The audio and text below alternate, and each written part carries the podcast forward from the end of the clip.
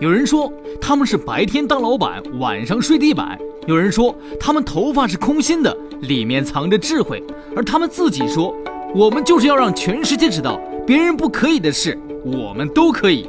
他们就是白手起家闯天下的温州商帮。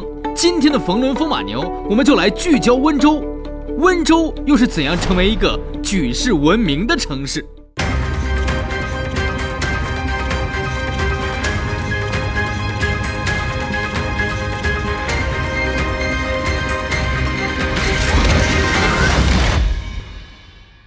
提到温州，大家的印象就是中国的老板之乡。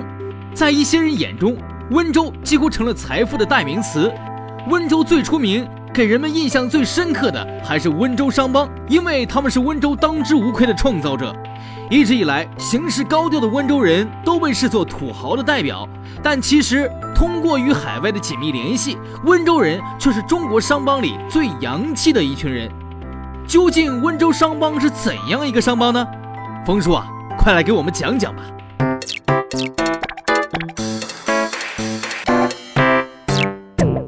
什么叫温州人？他们说呢，其实有三个温州人。第一个温州人是海外温州人，第二个叫温州以外的温州人，就温州以外还有很多温州人跑在全国各地的。那么这三种温州人合起来，是我们讲的一个温州人。而这三种温州人做的生意形成的商业文化和商帮的特点，共同构成了温商。那么第一种温州人就是走得远，远到哪儿去了呢？前两天媒体上有一个报道，非洲有一国家竞选总统，其实这个人呢已经当选了，后来有点争议又下去了。结果采访他爹，哦，一看他爹是温州人，为什么？他爹 当年敢闯敢跑，跑到非洲以后娶了个酋长的闺女，又生了一个小干部，这干部。可能是这个非洲国家的总统，所谓可能是，也就这个争执现在好像还没有完成。这些老板呢，温州老板有几个特点，第一个呢不讲究，所谓不讲究，因为苦啊，底层出来往世界各地跑，没法讲究，所以白天当老板，晚上睡地板，对吧？所以温州人一说就会说四千精神啊，千难万险，千方百计，千辛万苦，是吧？就都是这一套。另外，温州人苦了以后怎么办呢？勤于动脑啊，所以就说有人形容温州人的头发都是空心儿的，为什么？头发在心儿里都装什么？装着主意，都点子多，主意多。另外一个温州人啊，机敏，是吧？较劲，能抓住很多机会。在最近二十年里，带“炒”字的，跟生意有关的事儿，都跟温州人有关。就是说，捕捉瞬间的这种利益机会，然后绞尽脑汁去获取最大利益，这也是温州人的一个特点。再一个，温州人呢，他跟其他有些地方不一样，比如说广东，他们就会出现很多大案，乃至于啊，就是几亿、几十亿的，跟某一个官员之间的，哎呀不清不楚，闹出一些故事。哎，温州还很少听说这故事，就温州人老注意眼睛向国外跑，向温州以外跑，对本地的事儿似乎不感兴趣。原因就是温州本地的市场并不大，温州本地的机会并不多。温州商人跟权力的距离好像比较远，他受中原这个传统的文化影响，其实一直比较弱，所以他们是不断往外跑的个族群。所以温州的这个商帮呢，如果有个特点，就他们在政商关系上还犯错误，相对于我们讲的徽商，那要少很多，而且也不工于心计研究这玩意儿，比较简单，赚钱就是赚钱，我们叫做冒险性、外向性、勇敢。有毅力，能吃苦，能高能低，这种啊，都是温州商人的一个很大的一个特点。到了温州，怎能不去五马街？五马街是温州旧城古老的商业街，就是这里商贾云集，绸布庄、百货店、铜锡器皿行、中西药店、钱庄鳞次栉比。如今的五马街，集聚了温州本土的各大品牌，是温州商业的标签。五马街见证了温州许多的历史事件，究竟有什么样的故事呢？温州人有话说。洪振宇，温州人，浙江省社科联常务理事，温州大学经济学院兼职教授，长期研究温州文化与经济互动发展，编著《温州改革开放三十年》。温商的发展呢，跟它这个地域的闭塞有很大的关系。温州南边呢，还有一个小的港口城镇，那就是鳌江。他们呢，就把轮船呢开到了这个厦门、福州，甚至开到新加坡。北边呢，除了开到上海，甚至开到了大连。这样的话呢，就把里面跟外面沟通了起来。然后在二十年代跟三十年代，这个地方就发展了起来。然后到了呃一九四六年，把这个到台湾的轮船开通了。那几年呢，就要想翻去台湾，船员呢就把自己的这个呃温州的东西呢带到了那边，把那边的什么红糖啊、白糖啊就带到了这边。到改革开放的时候呢，出现了什么情况呢？就是说，把脸皮撕下来放在家里，人到外面做生意去。所谓的做生意是做什么样的生意？跟讨饭一样的去经商。那个时候的经商呢，人家看不起。什么意思？我做工业呢？做出了个茶杯，那就是做出了物件，为国家创造了财富。而你所谓的经商是啥意思？把这个兜兜的钱放那个兜兜里，不没有增加财富，看不起，而且呢，觉得你是投机倒把。那温州人呢，实在是没饭吃，逼着。呃，一九八六年二月，费孝通先生来温州，他把温州模式做了个定义，什么样的定义呢？以商代工。这就构成了温州商人的最大的一个特点，他很会经商。九七年、九八年，他们发现了这么一个情况：不是大鱼吃小鱼，而是快鱼吃慢鱼，敢问人先。就说我走在前面先赚一笔垄断利润，你跟在后面不一定就赚得来。人家不敢赚钱，他敢赚钱，他会做生意，或者说他有商业智慧。第三个特点呢，那就是他会合作起来一起干。人家是个拳头，温州人呢只是个指头，那怎么办呢？他们就合指头为拳头，看人家呢是个拳头很难跟他竞争，但是呢，往往那个拳头啊拆了机器当零部件用，指头本来跟拳头打，现在呢反倒过来变成了拳头跟指头打，一下子就把人家打败了。第四个特点呢是这现在这几年的一个特点，善行天下。本原来呢，商行天下；现在呢，善行天下，以慈善之心，以慈爱之心，行商天下。温振宁的一席话，让我们对温州商人有了更全面的了解。温商的历史不长，发展却很快。温州人在新一轮的区域经济发展中突发猛进，代表着中国商业的新品格，某种程度上折射出了中国经济发展的脉络和走向。其实温州这些商人带特点呢，带来了他的。商帮的一个特点，当然也会带来一些他思维当中的一些既定的思维模式，比如他们就特别爱吵，之所以能吵成，我也是觉得很有意思，因为温州人呢有个特点，他这个语言呢差异啊跟外部太大。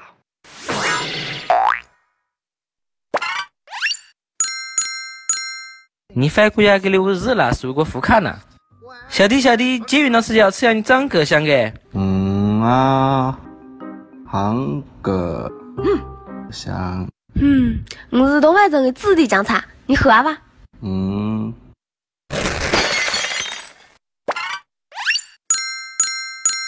老人家查你父爱的你害人，老人家让你的你要害人啊喏，让养你的你要害人啊喏，你来生一生啊！老人家查你父爱的你来害人啊！哦哟，老人家查你的哑女、哑女、少女、死女、五女、六女、茶女、八女、九女、十女、十一女，让我父爱的你害人啊！老人家查你父爱的你害人，爱的你害人呢，只要你一日。有很多欧语啊，什么金乡语啊，各种语，这些语啊，太太小众。但这太小众呢，造成了他们之间的认同感很好，挺抱团儿，而且信任感很好。这样子就带来了炒的一个基础。因为你炒呢，短期需要快速聚集资金，另外还要拉抬人气。那这些怎么办呢？如果说都说普通话了，大家我估计说起来很特别很难，都不认识，你怎么忽悠能把大家能弄起来？但是，一说当地方言，只要你抄这个温州话，只要开口一说，立即一听懂的都竖起耳朵来了。然后一一聊，不用八竿子，两竿子都能认识。于是呢，大家就串到一起，所以才出现了他们这种趋利性和快速的这种炒作。比如说要炒房，我知道有一妇女拿一百二十万炒了二十套房，一零年吧，很早的时候了。她在上海买个四十平米房，交几万块钱首付，所以一百二十万可 以弄二十套，然后马上出租，出租的钱月供没问题，还有剩。过了几年，房价涨了一倍，哭哧全部出货。温州人就把这故事用欧洲欧语，就是温州话，轰轰轰一传，他们就成了一伙了。然后这一伙，所以我们看到炒房的很多妇女带队的，有一度就是炒啊，炒了上海，炒北京，这些炒房团走到哪儿，房价就哗就轰起来。然后但是不知道接的下家是谁，这种东西呢，带来了很不好的营商的一个心理。就大家对于耐心的做实业、做制造业，会认为不值。江湖中流传了很多温州人的炒房故事。有人打趣说，看见过一个温州人腰挂六十把钥匙，每天的任务就是挤着公交去收租，一天两户，一个月正好收完。如今的政策下，炒房是不可能的了。真相究竟是什么样的呢？我们来听听温州人的说法吧。温州炒房呢，需要有两部分来说。一个是企业也去做房地产，一个是一般的民众也去炒房，情况各不一样。改革开放以来呢，研发设计、加工生产跟市场销售这三大块里面，市场销售是最赚得来的。八十年代呢，加工还有很多的利润，可能超过百分之三十几，一般的情况。到九十年代呢，利润相对放低。到二零零二年、二零零三年以后呢。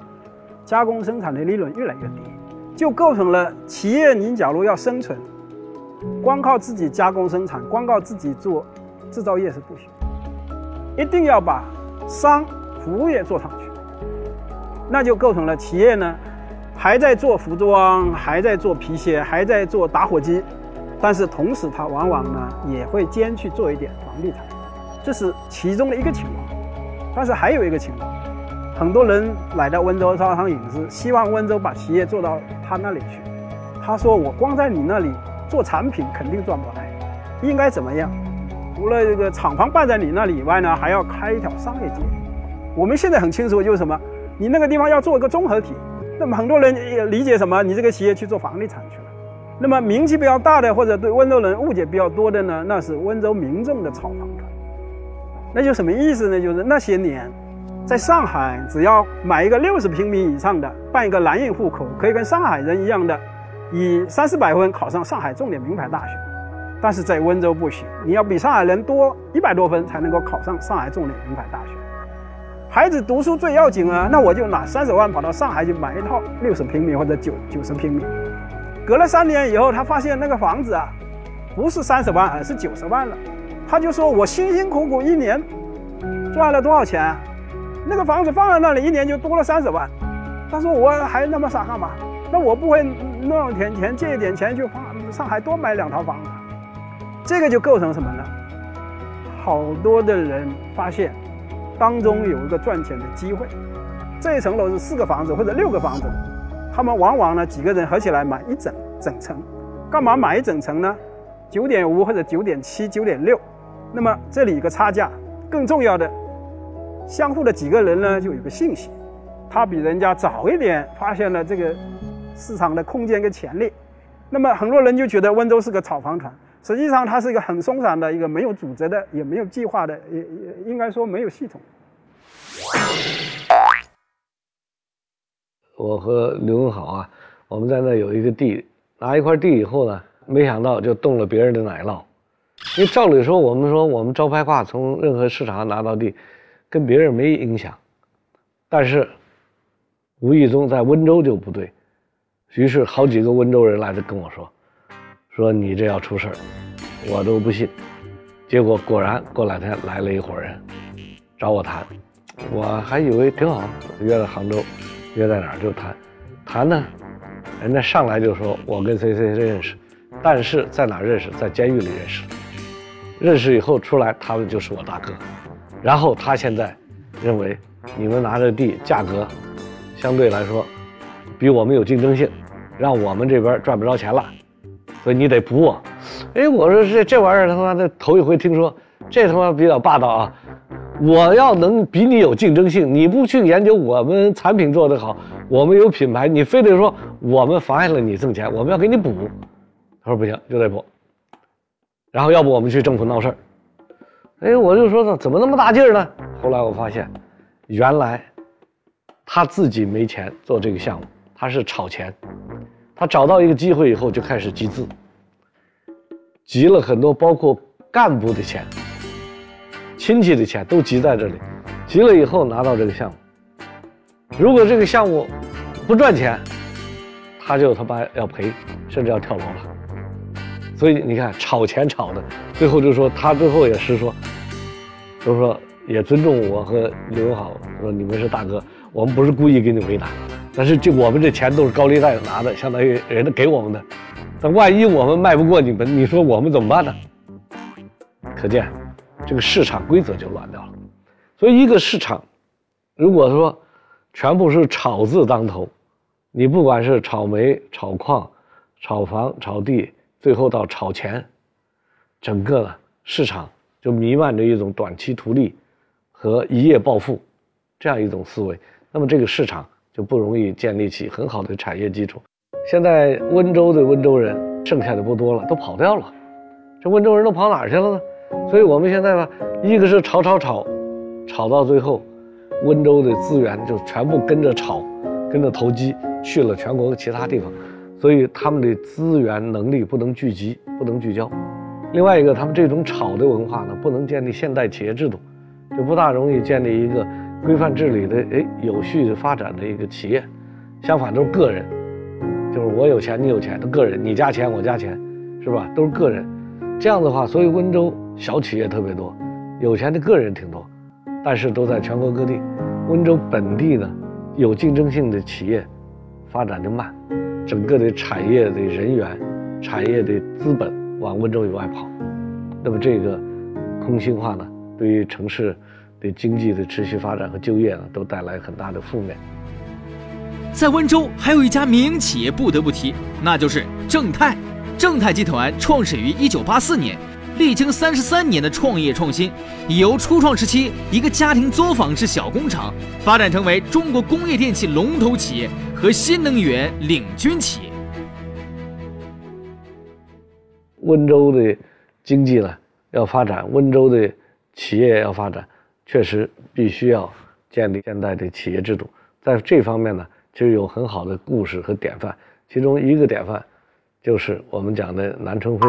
这也是一个好朋友了，南总啊，他们在现代公司治理和家族传承方面，两方面都做得很棒，啊，在现代公司治理，其实一个最重要的就是股东权利吧，明确股东权利和经理人的权利。另外呢，讲人力资本和货币资本之间要有一个很好的配合。正泰啊，通过三次的资本的变革呢，实际上现在的企业呢，已经变成了一个规范有序的、责任清楚的股份制的一个。企业集团，那么这三次的一个变革贯穿的就是南春辉本身的愿景和价值观，以及他对事业的长远追求。第一次呢，他自己出资这一百万，他请了很多亲戚朋友进来，这是人力资源和资本资源的第一次的结合，在这个程度结合。但这个程度结合支持发展的一段，是到了第二阶段，那就把正泰向社会开放，又引进了社会资本，引进了社会资本以后呢。弱化了家族和宗亲的这个资本力量，那么这样的话，正泰呢取得了又一次发展机会。第三次呢，那他又进一步的引进了差不多一百个能人，又把人力资本和货币资本做一个配合，让他自己的股份比例进一步减少，那么实际上变成更加社会化的、面向未来的一个资本和治理结构。所以这样正泰呢就发展的非常好。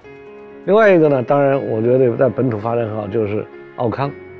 奥康这间企业呢，通过规范治理，另外呢，它集中精力做产业，和南总一样，南总做电器、开关、新东年，这个奥康呢做鞋，一年大概两亿双鞋。同时呢，这个公司也 A 股上市，所以公司治理呢完全不同于传统的温州的老的企业，而是一个开放的、有竞争力、活力的现代。公司治理企业，从传统的这种经验型、冒险型，啊，炒作的这个他们一反这样一种传统，而进入到一个实业、专注、持续、开放、资本社会化，而且治理现代化、有竞争性的一个行业领袖。那么，这是确实温州的希望。温州商人的故事呢，在中国呢被关注呢，其实是很久的一个故事。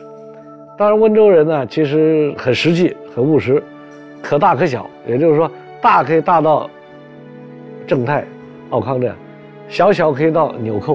比如我们知道，温州在全国最有名的叫商商品市场，这小到多少？小到一个纽扣，小到一个针线包，小到一个酒店配送的一个牙具，小到美国选举。温州做的竞选的旗子，对吧？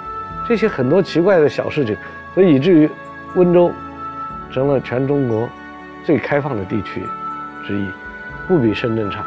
所以我们很多人早期知道温州是跟小商品来的，也就温州人不怕小，但他也不害怕大，不以利小而不为，也不以利大而恐惧。所以这就是温州人留给我们的这种敢于冒险、富于进取的一个。形象，纽扣、标签、标牌、商标、小饰品、小玩具，这些别人看不上、懒得做的小玩意儿，温州人都做。他们不怕赚钱少，就怕赚不来。温州的小商品遍布全城，小商品大市场，从小处着手，填补全国小商品市场的空白点。乐清县柳市的五金电器，永嘉县桥头镇的纽扣。苍南县金乡的小商品最为著名，最为典型。温州人八仙过海、各显神通的精神，活跃了各地的市场，成为东方启动点。